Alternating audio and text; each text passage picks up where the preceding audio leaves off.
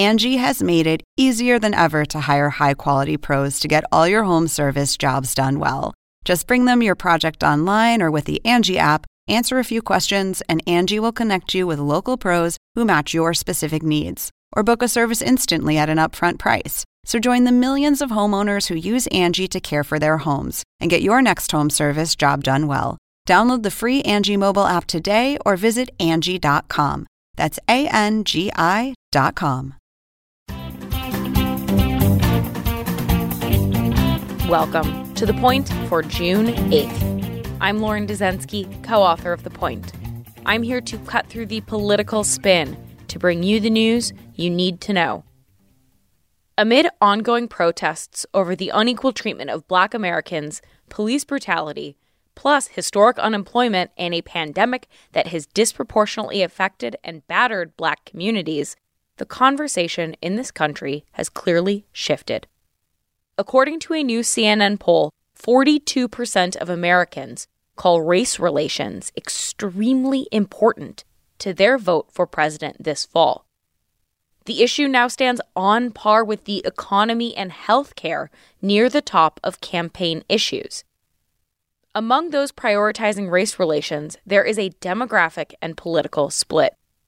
Most black voters call it extremely important. 61% of them do so. That is an increase from the 34% who said the same in 2015. And it is 60% of Democrats and Democratic leaning independent voters who say race relations are extremely important. Compare that to just 18% of Republicans and Republican leaners who say the same. Let's contextualize this poll. It was taken June 2nd through June 5th, reaching voters nationwide. Though that was just last week, we saw some seismic events take place over those four days. On June 2nd, social media was inundated with black boxes as a show of solidarity to the Black Lives Matter movement, with varied success. By June 5th, Washington, D.C.'s mayor commissioned a large mural with the letters Black Lives Matter painted across two streets outside of the White House. Between those four days, tens of thousands protested and spoke up in ways unseen in a generation. This presidential election is still four months away, and it is hard to predict whether the same conversation will continue at this current pitch through November. Just four months ago, we were heading into the New Hampshire primary, with Bernie Sanders situated as the frontrunner and Washington emerging from Trump's impeachment fight. Remember that? Four months is a long way away, but that's not to say that this conversation will disappear. Race relations will stay top of mind if voters keep it that way.